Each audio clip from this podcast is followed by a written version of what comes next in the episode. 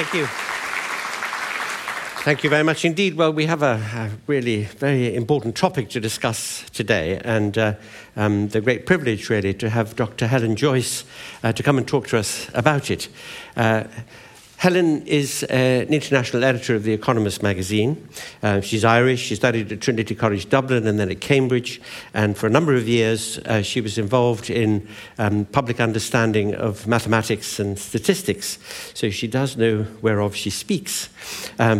She spent some years in Brazil as the Brazil editor, the bureau chief of The Economist there.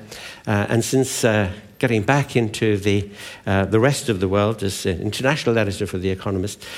She's been, of course, covering a large number of topics. She was education correspondent at The Economist for a while also.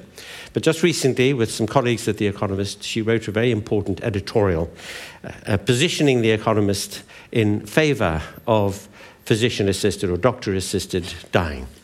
Now, I have to declare an interest. I am myself a patron of Dignity in Dying, which is an organisation in the UK that used to be called the Voluntary Euthanasia Society, and was involved in drafting a bill for Parliament, which is an ancestor of the bill that's before the UK Parliament at the moment, and just about to be discussed there too. This is a very, very emotive issue. It's a very important one. And I know that people who've had experience of loved ones who have suffered tremendously at the end of lives will have competing views, different views about what should be done, what should be allowed, what we should accord to people who have a desire, make a choice about what happens to them at the end of their lives. So there will be strong feelings in the audience, I know. And I think when we get to the question and answer session after Helen has spoken, we may see that registered in the kinds of questions that are asked. But could I please ask you one thing, and that is to remember what you've just seen about asking questions. It's very tempting, especially with an emotional subject like this, to report personal experiences and to talk at some length about the reasons why one holds the view that one does. But this is an opportunity to put to the test an argument in favour of assisted dying.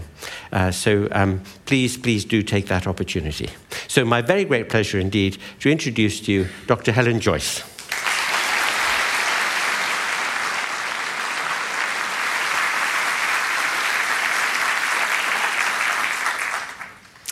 The Economist magazine was founded in 1843, and it was founded to campaign on a single issue, which was to repeal the Corn Laws, which was a set of laws at the time that kept grain out of the country and kept prices high for local suppliers. And 3 years later, those laws were repealed. We didn't just shut up shop and go and do something else. The magazine kept going, and it kept campaigning. So in the last 20, 25 years, just to pick out a few subjects that we've campaigned on, we campaigned for gay marriage. Well before anyone else was saying this, we put this on our cover in the 1990s. We are still campaigning to decriminalise prostitution and to decriminalise the taking of all illegal drugs. These are the sort of whistle-stop tour of some of the things that we care about, and I bring out these ones particularly because there are some common themes. The first is this idea that we campaign. People often say, you know, why do you cover the things that you do, and why do you argue for these things? You're called The Economist. I suppose it's a confusing name. They think that we're going to just report on economics. But actually, we were set up to campaign. Second reason that I wanted to highlight these particular issues to you was to point out that things can change really very, very fast sometimes from what's the received wisdom. So when I started The Economist 10 years ago, I don't think anyone really except us was arguing for drugs to be decriminalised, except a few fringe groups. We've nearly won that argument now. Marijuana being decriminalised in America, the home of the war on drugs. And people don't no longer think that it's a ridiculous, far-out idea. Things can change very, very fast. The editorial we wrote in the 1990s, our first editorial on gay marriage, was written by a gay colleague. And he said at the time, and he wrote, that he was arguing for future generations. He didn't think that he would ever have the chance to marry the man he loved himself. He's married now. And so things can change so fast. Well, what about what we're talking about here today? We got a new editor in February as Annie Minton Beddoes took over. She's our first female editor. And one of her decisions as editor was to renew this focus on campaigns. And the subject she chose for her first campaign was doctor-assisted dying. Why? Well, it fits with our liberal values. That's the thread that runs through all these examples I gave you. We're a liberal newspaper in the old-fashioned sense of meaning that people should be allowed to do what they want unless we have a rather good reason to stop them. And that good reason might be that they impinge on other people's freedom to do what they want, or that there's some very important public good or general good that stopping them is essential to allow that good thing to happen. But if we don't have a good reason, then we're not going to stop them. Another reason is that there's a lot going on. I know here in Australia there are politicians who are campaigning to introduce assisted dying. You're not alone in this. There are very live campaigns in the UK where we're based, in Canada, in many American states, and in several European countries as well. So it's of the moment, and we are a newspaper, so reporting on what's going on is important to us. Another reason is that's a chance for us to have influence. It really matters. It's a subject that matters, and it's something that where there's change is possible right now. And of course, with demography being what it is, as we all grow older, it's becoming an even more important issue for even larger numbers of people. So what are we talking about here? Assisted dying. It's an umbrella term that we're using to cover two things that are given different names and that some people feel are rather different from each other morally. We don't particularly, but anyway. One of them is assisted suicide, so where you kill yourself with help from somebody, presumably a doctor, and that help generally involves writing you a prescription. And the other one is what's called voluntary euthanasia. That word voluntary is essential. So involuntary euthanasia is what the Nazis did, killing people who didn't want to be killed. Voluntary euthanasia is killing somebody who has asked you to do so. So in general, that would be the doctor giving you the drug, maybe intravenously. I don't see a big moral distinction between these two, but as I'll explain, some countries' legal systems do see a big distinction. If we go back not even very long, suicide itself was illegal in most places. And whenever I say this to people, people say, well, what could the possible penalty be? Well, the fact is you could try to kill yourself and fail, and in some places you would be prosecuted for that, and the penalties might include having all your possessions taken from you. Or indeed, if you did manage to kill yourself, that your possessions would become forfeit. It's only in the 1990s that in my own country, Ireland, suicide was decriminalised. There hadn't been a prosecution for ages before that, but it was still on the books. It was only decriminalised last year in India, and it's still illegal in Singapore. Well, when countries decriminalised suicide, many of them introduced a new offence, and that was the offence of assisting a suicide. It's a slightly strange offence because it's generally not illegal to help someone to do something that it's legal for them to do themselves. I can't think of another example, actually. What the thinking, I suppose, is that most people who are considering suicide are not really themselves at the time. They are maybe not of sound mind, they may be depressed, and that the appropriate reaction isn't to help them, it's to give them medical care, maybe to get them into counselling, maybe to get them antidepressants, maybe to at least try and get them to slow down and think. There's also the worry that there could be undue pressure, for example, from people who might want to get a legacy. Or that it might be that suicide, assisting a suicide, was really a cover for murder, that this is not what it looks like being. But one country that had very vague rules about assisted suicide is Switzerland. So when they decriminalised suicide in 1942, they brought in a very, very small restriction on assisting a suicide. They just said that it was illegal to assist a suicide for selfish motives, essentially to get a legacy. And some Swiss doctors, fairly shortly afterwards, started to help some people to die. And in the 1990s, probably the most famous clinic that has anything to do with assisted suicide, Dignitas, started to accept foreigners to come to Switzerland and get help to die. And since then, since 1998, I think it is that they were founded, they've helped over 1,700 foreigners from more than 40 countries to commit suicide. The next development, if we look back through the history of the assisted dying movement, was in Oregon, the American state of Oregon. So in 1997, a law came into force there that allowed doctor-assisted dying, specifically suicide. Voluntary euthanasia is still illegal there, in certain rather tightly controlled circumstances. So the person who wants to die must be less than 6 months from death. That must be confirmed by two doctors. So they're terminally ill people. They have to be very carefully screened to make sure that they are of sound mind and that this decision is a fixed decision. And then they will be given a prescription of lethal drugs that they may take themselves. So since then, since 1997, only about 1,400 prescriptions have been written in that time, and only two-thirds of the people who got these lethal prescriptions actually took them. So a very small number of people have actually used that law. Several other American states have similar legislation now, and others are considering it. So California, just in the last few days, a bill that's modelled on the assisted dying law of Oregon, that law has progressed further through their legal system. I don't know if it'll come into force. They've tried several times by now, and some other states are thinking of a similar thing. Now, in the Netherlands, since the 1970s, even though assisting a suicide has been illegal there, they have had a sort of a strange approach, which is very Dutch, which is that even though it's illegal, they're going to tolerate it. This is exactly what they did with marijuana, by the way. It was illegal but tolerated there for decades before they actually changed the law. So there were a lot of campaigning doctors who tested the boundaries of what was legal, and then in 2002 they finally actually wrote a law. And their law goes an awful lot further than Oregon's does. For a start, you don't actually have to be terminally ill. You may be suffering in other ways. You don't have to be able to take the medicine yourself. In Oregon, you do. And interestingly, the large majority of people using the law in the Netherlands ask the doctor to give them the drug intravenously rather than taking the medicine themselves. Belgium introduced a very similar law the following year, and it's moved very fast to extend the boundaries even further than the Netherlands has. Last year, they actually abolished the lower age limit entirely. So now there is no one who's too young for this law to apply to them.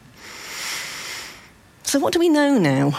We've had assisted dying laws of different sorts on the books in several different countries for up to 20 years, and in Switzerland's case, much longer. The first thing to say is that it's not very much used. So as I said, in Oregon, only about 1,000 people have taken this sort of drugs in the 20 years nearly since the law was passed. And since it was meant to be something that was helping people to die, if that's what they wanted, that's really a rather small number and suggests that perhaps the law is rather overly tightly defined. In Belgium, so Belgium's a country of two parts, like there's a French-speaking part and a Dutch-speaking part, and the Dutch-speaking part is culturally much more similar to the Netherlands. In that part of Belgium, actually 5% of deaths are now assisted suicide or voluntary euthanasia. I've heard this number quoted as if it's really rather large. I don't think it is. I mean, dying is something that we all do, and for most of us, the end is not very sudden. So 5% doesn't strike me as something that you would feel, if you decided that this is an okay way to allow people to die, do you think 5% is a lot? But I'd be interested in hearing what you think. The next thing is that it's mostly about terminal cancer. Even in the Netherlands and in Belgium, where the law is open to people who aren't even actually terminally ill, it's generally used by people who are close to death, and it's generally cancer. And then the next thing that's interesting to say is that it's not actually about pain, especially if you haven't got this sort of law on the statute books in your own country, or if you haven't given it a great deal of thought. You think that this is about agony, terminal agonies. Well, we have got a lot of medication that can control pain, even very great pain, towards the end. It's not always used as well as it may be. There are people who die in a great deal of pain. But actually, that's not the reason that's cited in any of the countries, mostly. It's what you might call existential suffering, is what people talk about. So people say that they feel they've had their lives are over, and there's just a bit at the end that they now have to get through, and they don't want to. It's a bit where they're maybe lonely, where they feel pointless. They may have feelings of helplessness, of lack of control, lack of dignity. If you are extremely ill, if you are close to death, I'm sure I'm not the only person here who has been close to somebody who's died. Most of us will have been. You'll know that it's not just pain that people suffer from. So they suffer from knowing the situation, but they also suffer from many, many other indignities, like constant exhaustion, or not being able to control their bodily functions, or having permanently lost their appetite, or being unable to just generally do anything, move. It's a great topic, this one, isn't it? I really have them rolling in the aisles with this one. So 5% is 5% a lot. Do you mind if I just ask you to put your hands up and tell me if you think 5% is a lot of all deaths to be assisted suicides or assisted dying? So yeah, okay. So some people are putting their hands up. Who thinks that it would probably end up even higher than that if the law? Okay, All right, I don't have to do much persuading then. People who are against assisted suicide, in particular doctors, so doctors' organisations in most places are actually against any of this sort of law. California's Medical Association has just dropped its opposition, in fact. But in the UK, the BMA, the British Medical Association, is very strongly opposed to introducing any such law. They say that it's not needed, and they say it's not needed for several reasons, one being that palliative care can control suffering at the end of life. Now, is that so? As I said, there are pain medications that one can use at the end of life. They aren't always used very effectively. So one of my colleagues, when we were preparing this material, did come by to say that she had just been to see an old friend who was in hospice and was very close to death from cancer. And it was quite clear that the pain was coming and going in waves and that he was quite inwardly focused trying to manage it. So, okay, maybe the medication is there, but maybe it's not always used as it might be. But the other thing that they say, doctors, is that, so the other thing to say, I mean, about palliative care is that it's not like that gets you where you want to be. I talked to a British sociologist called Clive Seal, and he went to a talk by an opponent of assisted dying, and they said, well, if everyone was in hospice, the demand would vanish. And he thought, that's actually a question I can answer empirically. So he surveyed people in British hospice who had terminal cancer and also those in hospital who had terminal cancer. And he found that actually those in hospice were more likely to say that they would consider assisted suicide, were more likely to have researched it, and were more likely to say that they should be allowed to do it. And that's a very unexpected result. But why would that be? What he said in the end was that if you're in hospice, you're someone who's thinking about the situation, you're thinking about the fact that you are going to die and you've accepted that, and you're planning, you've looked at your options, you've chosen hospice. Many people are in denial, or they maybe it hasn't been fully communicated to them that they are close to death. Those are the people who aren't going to think of assisted suicide. So it's not the case, if you hear it said that palliative care and hospice can take away the demand for assisted suicide, that's not actually true. 5%. The other reason that I don't think 5% is very high is that doctors actually act all the time to hasten death. There's a wide range of ways they do that. One way is by withholding or withdrawing life-sustaining treatment. That may be very aggressive treatment, for example, if you're someone who's on a ventilator, or it may be actually food and drink towards the end of life are withheld.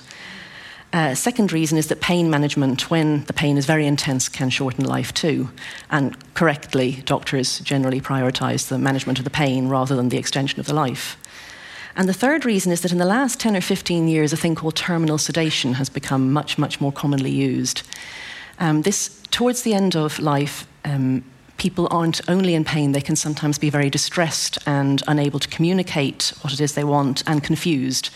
And it can come to the stage that there's really nothing much you can do for them except to calm them right down with sedative. And then this can be that this is something that just continues for a few days and the person sort of naturally slips away, and you may withhold food and drink during this as well. This is a way a lot of people die nowadays. I couldn't tell you any numbers because nobody has counted them. We don't have any good data on how people die, where they are. We know where they are, mostly in hospital, now, more and more in hospital now, but we don't know how they die, how the decisions were made towards the end. Now,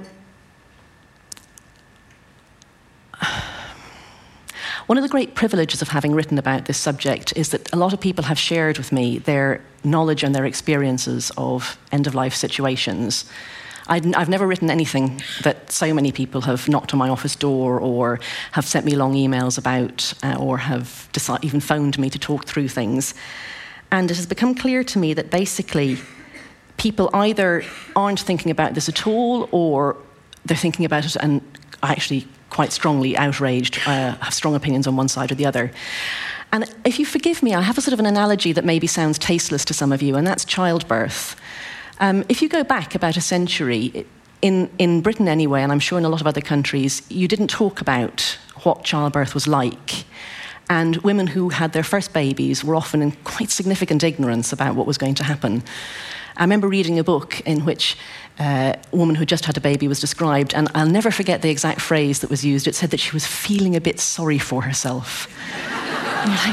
You don't say. She's just gone through natural childbirth without any pain relief, and you didn't tell her what was coming, and now she's feeling a bit sorry for herself. So, you know, people were two camps. Either you knew what you were talking about, possibly only too well.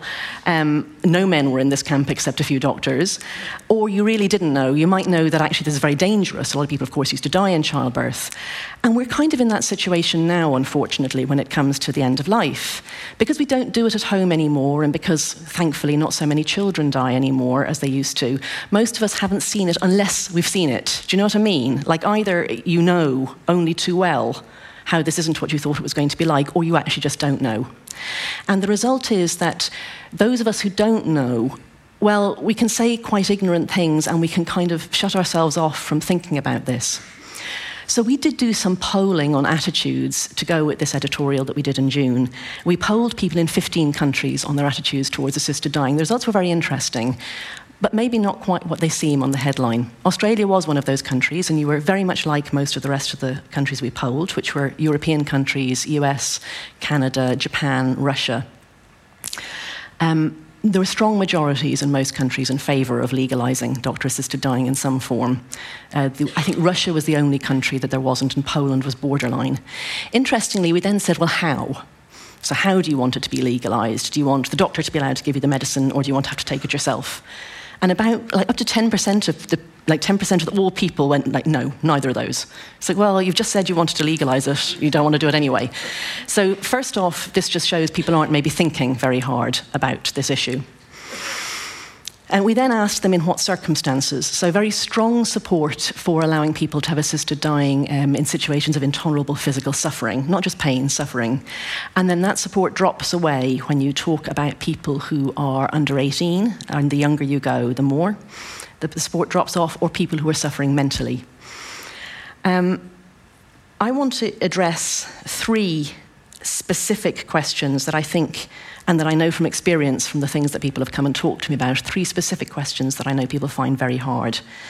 And one of them is this question of children, and one of them is the question of mental suffering, and the third question I want to really look at specifically is whether allowing assisted dying in some form devalues what we might call difficult lives. So difficult lives meaning people who are disabled in some way. Are we saying that they're in some way less worthwhile human beings? I'll take them in this order. I think I'm going to talk about children first. So it seems that when those of us, the population at large, are asked, do you think doctors should be allowed to help you die in some circumstances, people would sort of reflexively mostly say yes. And I was talking about this just yesterday to somebody here. It's like the way many of us sort of reflexively say, I don't want to have to go into a nursing home, or I don't want to die in hospital, just shoot me. I don't know if you've ever said that, but people really do say that. Or they say, I just want to be put down like a dog or something. They really do say this. I'm not making this up. I think that's showing, A, that the starting point is that people don't have an instinctive feeling that you shouldn't have control over this aspect of your lives, but B, that they're not thinking very hard, and C, that they don't want to. I mean, the fact is, no one is going to shoot you. No one is going to put you down when it comes to it. You may well die in hospital. You may well go into a nursing home. We all know this when we think about it, because we see what happens when we look around us. And we don't want it. People don't want to die in hospital. They don't want to go into a nursing home. And they don't want the end of their lives to be very drawn out. But we feel powerless to stop it. And we don't know what to do about it. So we just don't talk about it, and we don't think about it. We sort of cut it off by saying, oh, just put me down. And then on we go. Well, when it comes to kids, it's the other way around. Our reflexive, instinctive thing to say is, no, of course not. That's a terrible thing. How could you even think of shortening a child's life? It's the most awful thing. Well, the reason you might think about it is because children also suffer and die. And we all know this too. We just very badly don't want to think about it. I think the best thing about living now and not living a century ago is that very few children die. I mean, there's literally nothing that development means that's more important than that. Sadly, a few still do. So children do get cancer, and they do die, and they do suffer. And if we say that in that situation we would be willing to allow an adult to shorten the last few weeks, the last few days, I cannot see why we would stop a child from doing that. People say, well, how would you decide their children? Well, the fact is that when children are very, very ill and when they're dying, extremely difficult decisions already have to be made. Any child who's terminally ill, the decisions that have to be made already will have included when to stop trying treatments that have no chance of success or very little chance of success. They may have included deciding whether to try an amputation to see if that'll stop the spread of an illness. All of these things will already have had to be decided, and we know, if you're a paediatrician, if you work in this end-of-life care for children, you already have a procedure for doing this. Things are decided between the children, the parent, and the doctor. They're decided on evidence, they're decided in discussion. Depending on the child's age or the situation of the parents, different weights are given to different people's opinions. I just don't see that there is a bright line between those already extremely difficult decisions and this last one. But the rest of us don't want to think about this because we're so lucky we don't have to. That's why I would argue for any law on assisted dying not to have a lower age limit, but I would of course say that the child had to be terminally ill. I'll explain why I wouldn't make that restriction for adults and why I would for children. So the second one is this idea of mental suffering. Clearly people from the polling results are very, very uncomfortable with the idea of allowing doctor-assisted dying for people who were suffering mentally rather than physically. I think there's a lot of reasons for that, and some of them are rather good ones. I think the good reason is that, again, one thing we all know, and maybe we've started to talk about more recently, but still don't talk about enough, is a lot of people will go through a depressive patch at some point in their lives. Depression's really common. And most of us who go through depression, we come out of it and we're glad to be alive again. And most people who try to kill themselves and fail are glad they failed and don't try again. So what we're afraid of is normalizing suicide in any way, or helping people to do something that if they could just have been helped to just cope for a little bit longer, they'd have come out the other end and they'd be glad that we'd helped them. This is very hard to answer.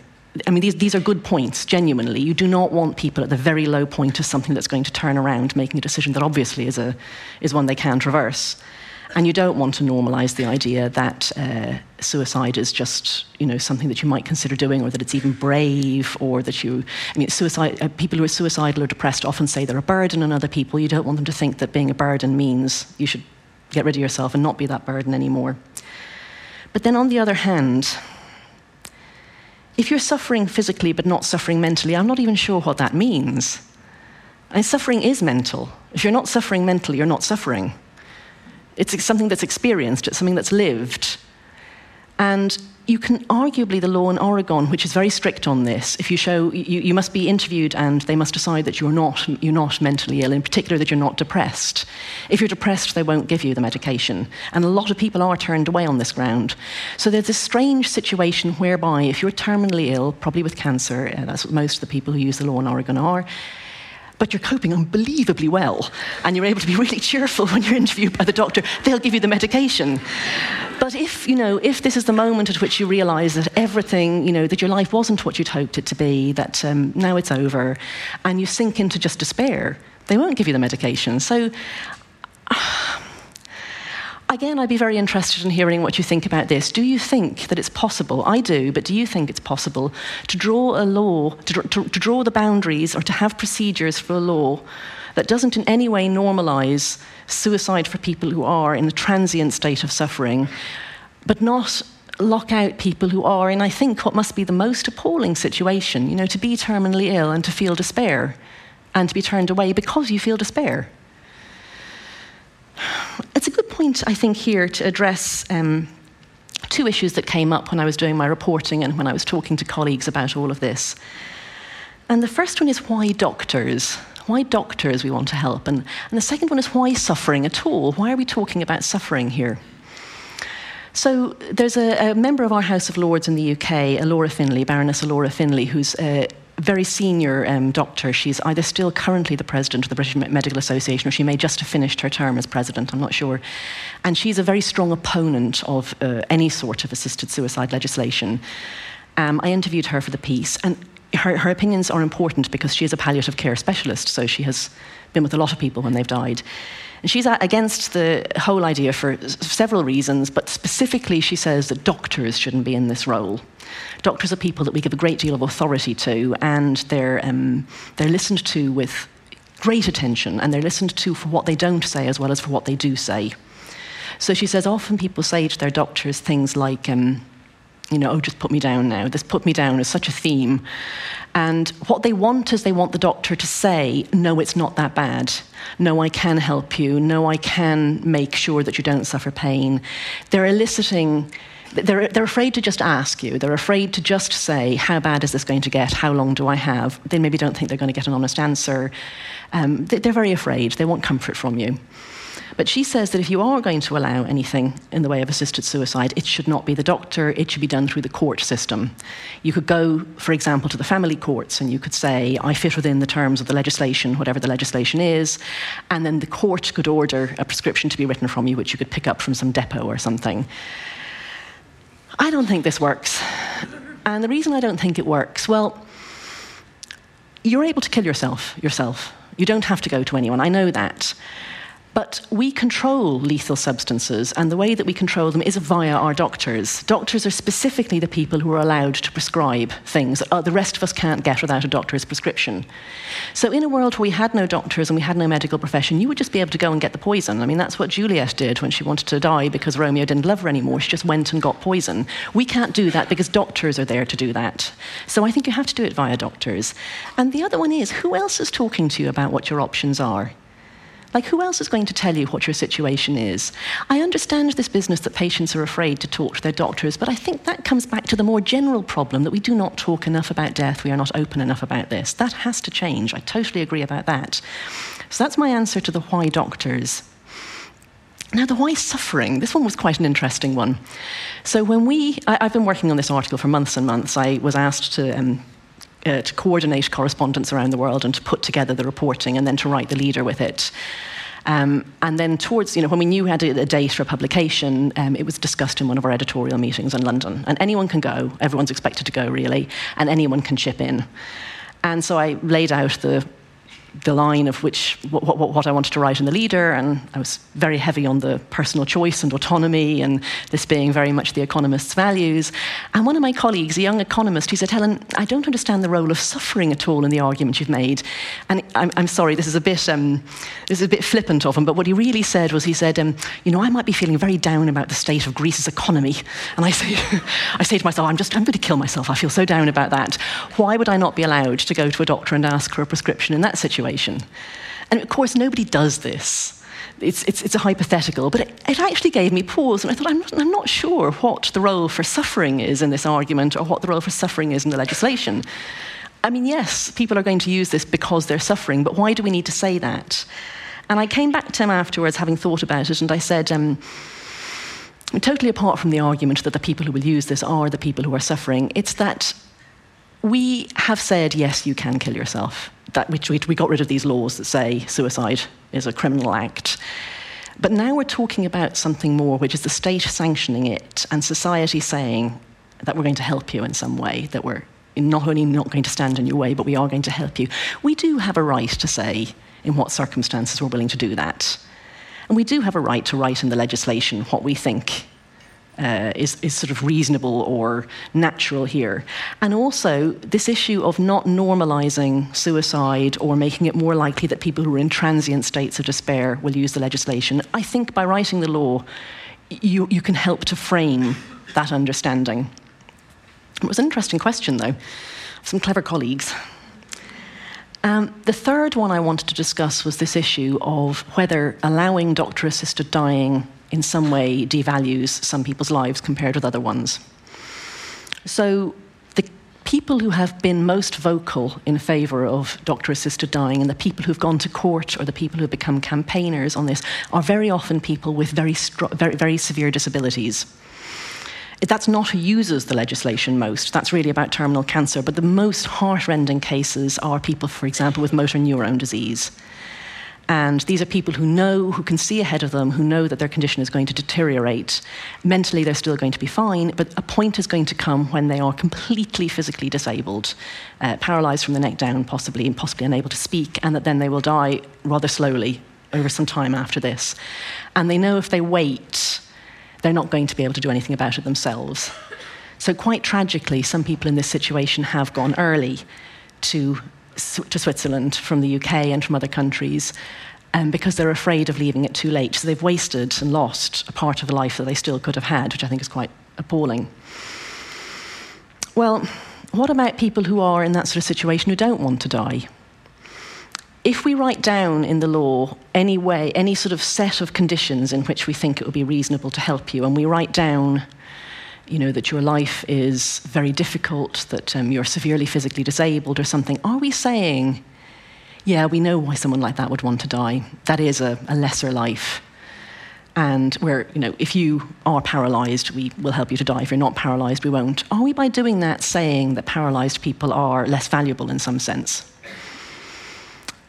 And some people feel like that. They feel very strongly. In particular, a lot of disabled organisations campaign against any assisted dying laws, and that's exactly the argument that they use, that it's lessening their value. It's saying that they're less worthwhile people.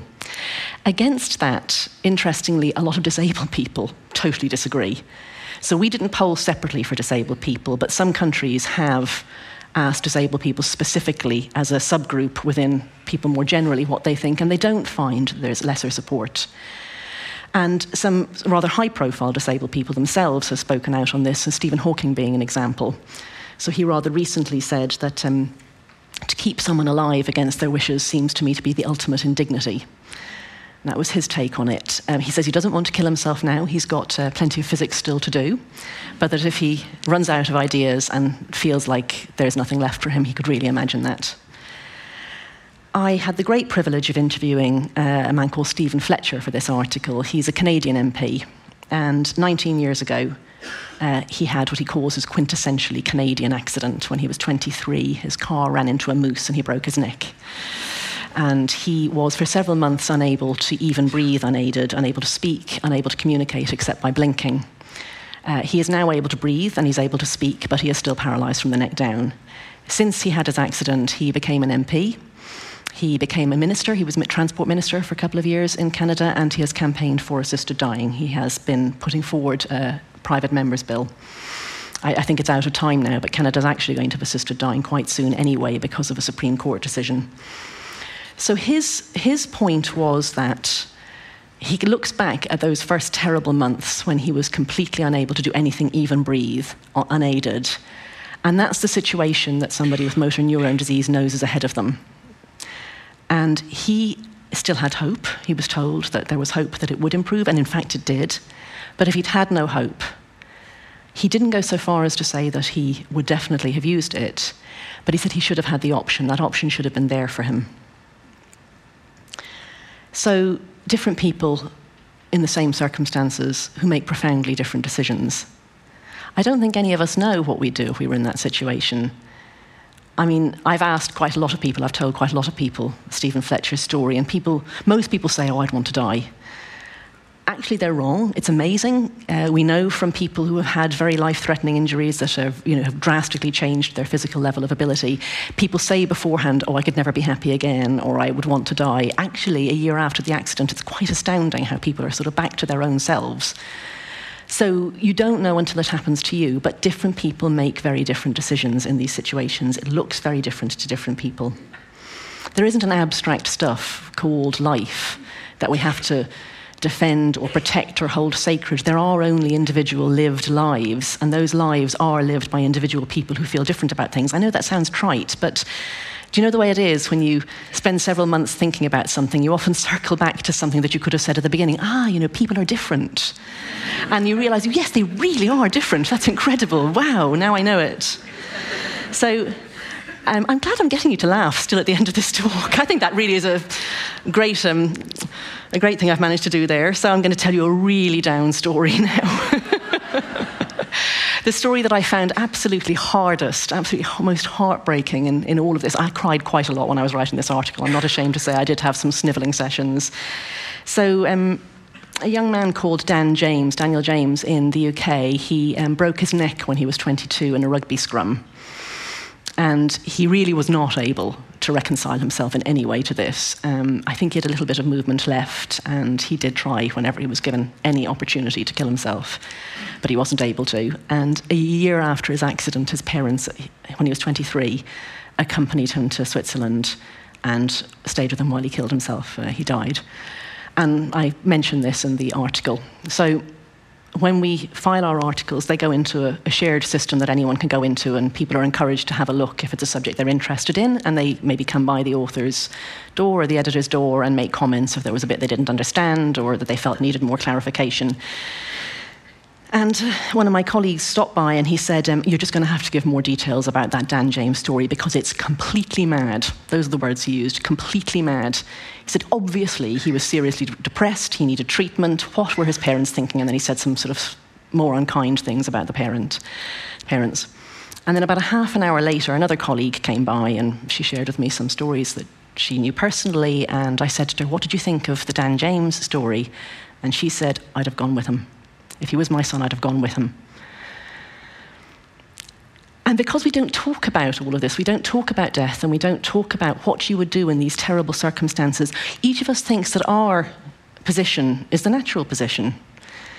It's like we didn't talk about abortion or childbirth or any of these things, and I don't know that talking about it changes your mind, but it does at least open your eyes to the fact that other people feel profoundly different about these things. I mean, I don't know what it's like here, but do women columnists here write about their childbirth experiences in a very censorious way and say that other women made stupid choices and, you know, either that they're, you know, hippies who wear sandals and eat yogurt and muesli, you know, if they wanted a natural childbirth, or that they're too posh to push if they said they wanted to have caesareans? Because we do this a bit in Britain, and they do it in the US as well. And there's recently been a few women who've called for a truce on this one. So when a woman tells you about her water birth and her, you know, her ball that she used to rotate her hips and so on, you know, and this all sounds awful to you because you had an epidural and that was the best thing ever, you know, you don't say anything except, good for you, not for me. So we know now that people feel differently about these things, and because we've talked about it. So what do I want you guys to do? What does The Economist want you to do? We're campaigning on this. Well, we think the law should be changed. That's what our campaign is. But before that, and importantly for that, I think we need to just start talking more about death and talking about the fact that we are all going to die. It's not going to be that easy for most of us at the end. You know, what are we going to do as a society to make it better? Not just easier, but better. You know, a death can be a good death. That is a possibility. If you have someone you want to talk to about this, I highly recommend Atul Gawande's book, Being Mortal. He's a doctor who's a profoundly beautiful thinker and writer. And I mean, I've used the book myself in difficult conversations with family members. It's amazing how you can talk about these things and how grateful people are who've been alone and worried and who feel they can't talk about it, how grateful they are if you maybe are able to find a good way to start a conversation. So that's what I'd ask you to do, to talk, to find out what other people think, to get better informed about this, and to start a conversation. Thank you.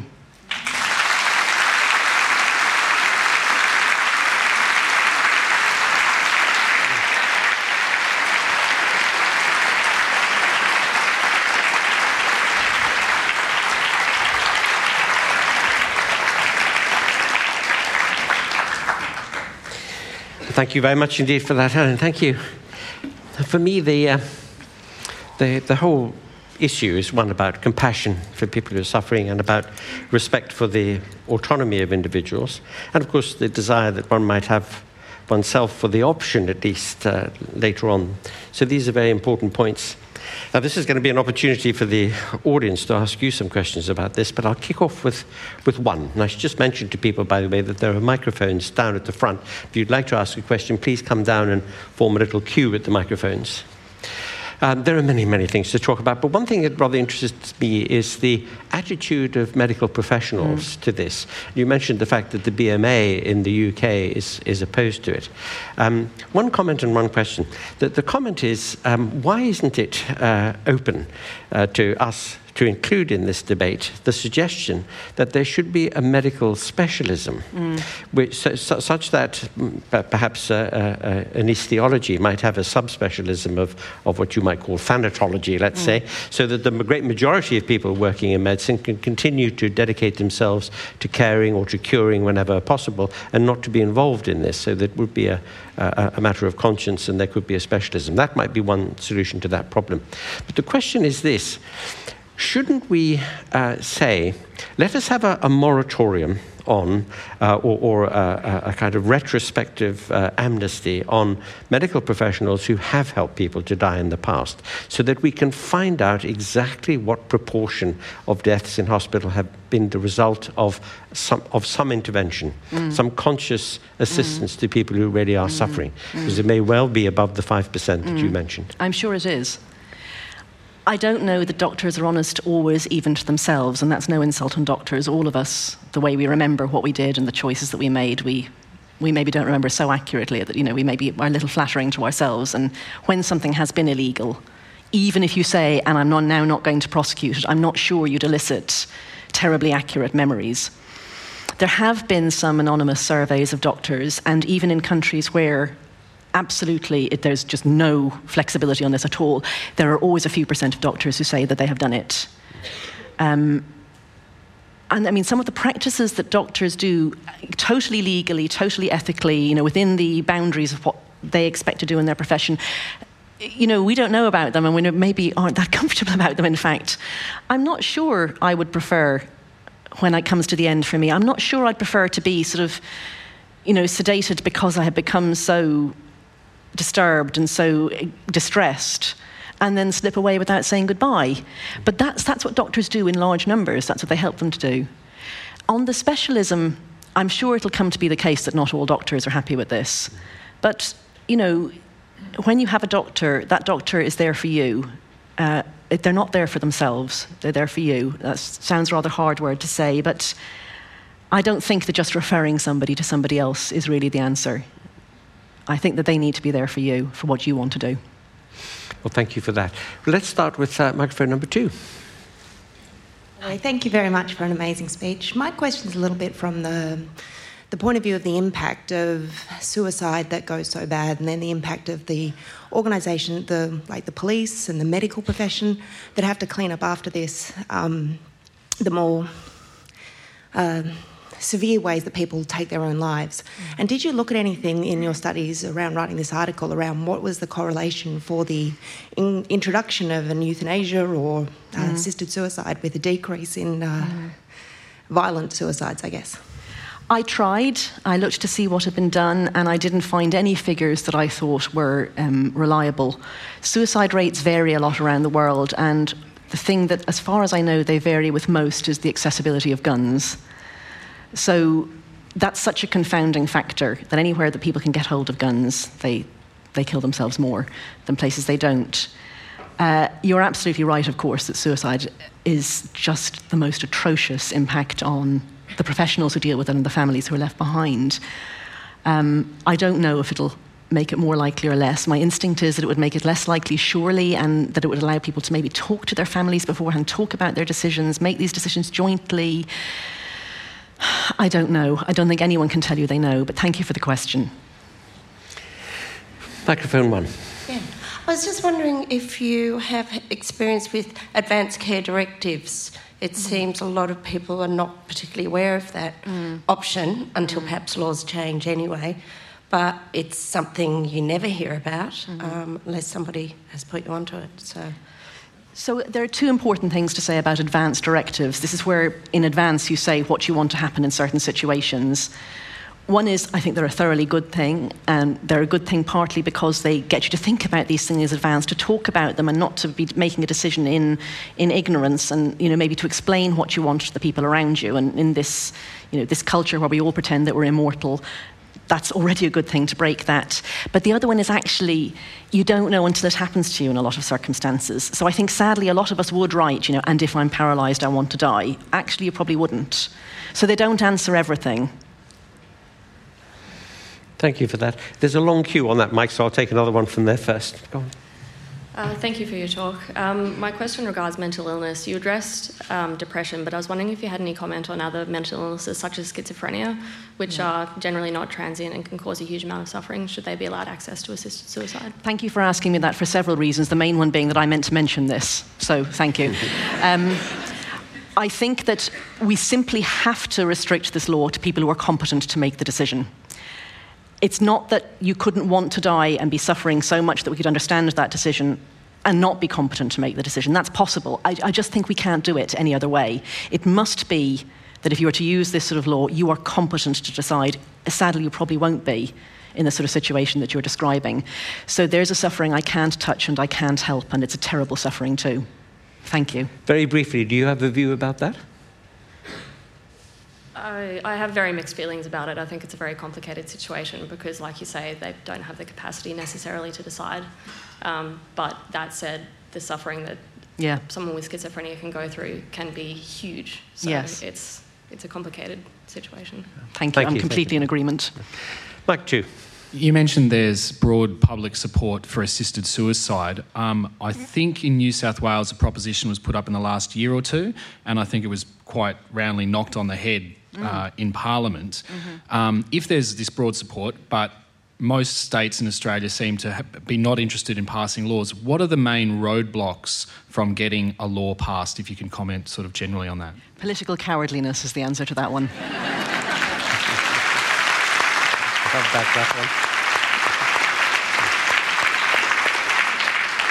Is there just, there's just no votes in it for them? They say, look, sure, some people approve of it, but no one's going to sway their vote our way if a few people are going to sway their votes, and they're the people who are against.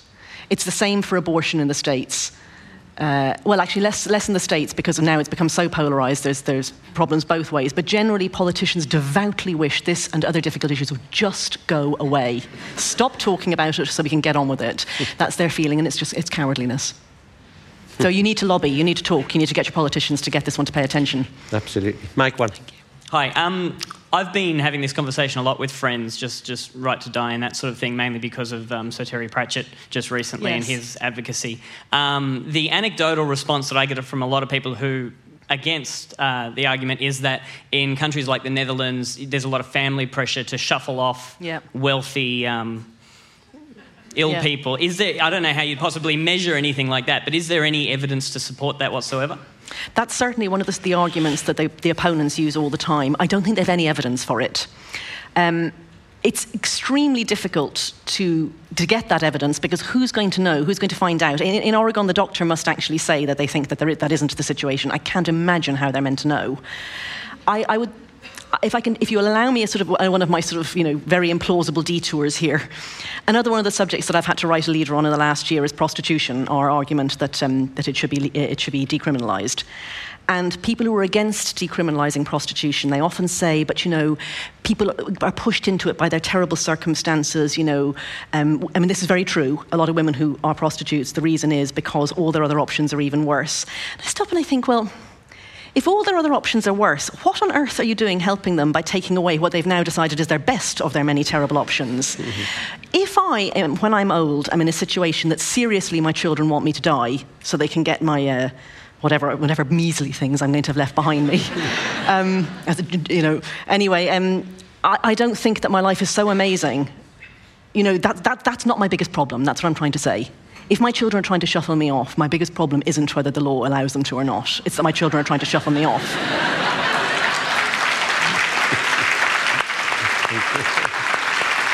Because there's a long queue, I'm just going to... Yeah. Next person. It's a bit like traffic lights, you know. Hi there, yes. Part of my question's already been asked by someone from the other side. I'm Sarah Edelman, President of Dying with Dignity in New South Wales, and prior to the New South Wales election, we actually polled New South Wales politicians throughout the state and asked for their view on voluntary assisted dying, and only 20% were willing to say that they were in favour and would support a view. Mm. And the fact is that most of these, or many of these people would personally be affected in some way with loved ones and so on. We're just wondering, is there any way that we can get some of the people, particularly from the right side of politics, which are predominantly opposed to any sort of change in the law, to get them on side? It's a hard question. God, we could ask that about so many political issues, couldn't we? I mean, how do we get politicians to change their mind? When they in the end, they do tend to come around and they realise that they're on the losing side, don't they? Yeah, we have to organise, we have to talk, we have to say what we think. Politely, but clearly. Maybe we just need an overwhelming amount of public support and outcry on this issue to get them on side. We need to get organised and get knowledgeable about this. If Helen had an answer to the question that you asked her about any issue in our society, she could bottle it, sell it, and boy, she'd be rich. I know. Then my children really would want to shuffle me off. accept that the state has some role to play in regulating the end of human life? And if you accept that premise, what should the ideal nature of that role be? And through the state, the courts? That's such a big question, isn't it? Sorry, it's huge. Yeah. I'm going to have to just sort of answer on a narrow way, otherwise we could just, you know, have another entire event about this one, couldn't we? The state does have a role, and I mean, that's a factual matter. For example, in just having controlled substances, the very idea that there are controlled substances means that, you know, we think that there are things that people shouldn't be just allowed free access to. We're hedged in many ways in our modern lives. It's what a society is. It's a collective endeavour that limits all of us for our better good in some ways. I think when it comes to these very personal matters that people feel so profoundly differently from each other about, for reasons that are rather hard to see from the outside, like why does one woman want a natural childbirth and another an epidural? You know, why is it so obvious to one person that you'd want the last bit of life, even if you were paralysed from the neck down, and so obvious to another that you wouldn't? Those are the moments when I think the state has to really step back as far as it can for everybody's safety. You know, yes, it can say that not if you're mentally incompetent, not if you're a child, you know, not if we've reason to think that you're being pressured, but really should err on the side of stepping back, because people are just so different. I hope that helps as an answer. I'm sorry it was such a small answer to such a big question. Look, I'm terribly sorry, but it says 0 seconds left on the clock. Come and talk I'm to me. I'm going to have to stop you. I'm sure Helen will be around. So do come and ask. Can I compliment you on some excellent questions? Yes. Thank you very much for that. And can I say to Helen? Thank you. And I just want to say to Helen that was a wonderfully lucid and cogent statement of the case, and thank you very much for it. Well, thank you for listening.